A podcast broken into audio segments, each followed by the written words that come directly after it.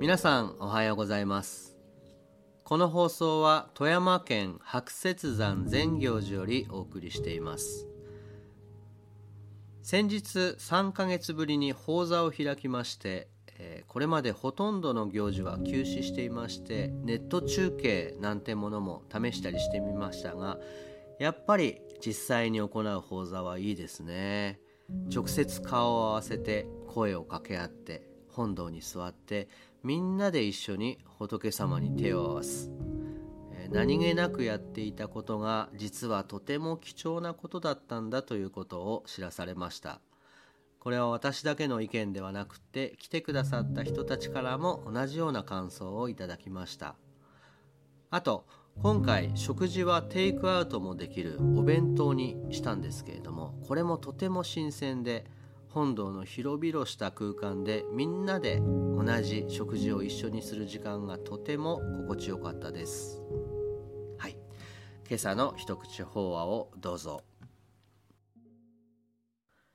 幸せだから健康だから。こだわるようだけど笑う角には福来たるってのは順序が逆で福が来たから笑えるんだと思いますね。幸福でもないのに笑っていられるなんてこと絶対にないんじゃないかしら。こんなことを言ったらうちの近くのおばあちゃんが「そうとも言えませんよ」とおっしゃる。私なんか戦争で主人失って5人の子供を抱えてそりゃあもう苦労の連続何度死のうかと思ったかしれないけれどその度に「いや待て待て」と笑顔を絶やさず頑張ってきましたよ。幸福なんかどこの国のことか知らないぐらいだったけど、ちゃんと笑ってましたけどね。ほらほら、おばあちゃん、そりゃ世間から見れば不幸の標本みたいだったかもしれないけれど、あなたが笑顔を絶やさなかったのはやっぱりそれなりに幸福だったからじゃないですかもしあなたが笑うことができたのなら、それがどんなにどん底であっても幸福の証なんですよ。吐き捨てたくなるような人生の中でもふと顔がほころぶならその瞬間の幸福を味わっておかなくっちゃね。そう。笑いは人の薬なんて言葉もありますよね。これはどうやら正解みたいでお医者様も大いに推奨していらっしゃる。笑うとまず血管が柔らかくなって血圧も下がるんですって。それに胸の筋肉や心臓の筋肉も和らげて内分泌を良くして若返りの薬にもなるんだって。と、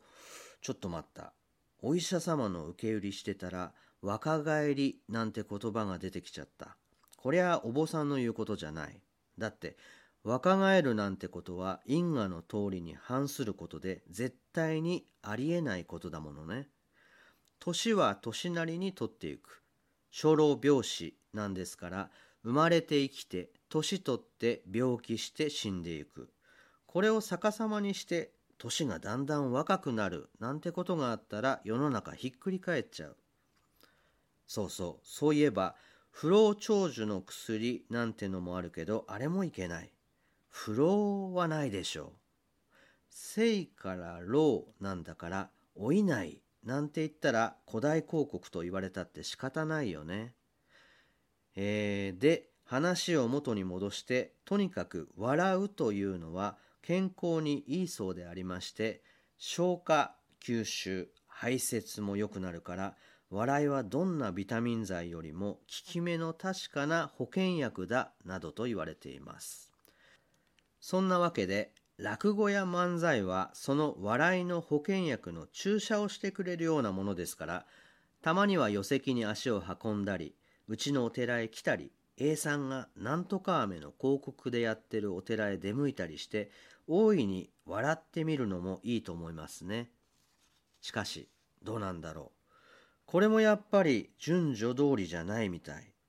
先日の若手落語会で先行さんが言ってました。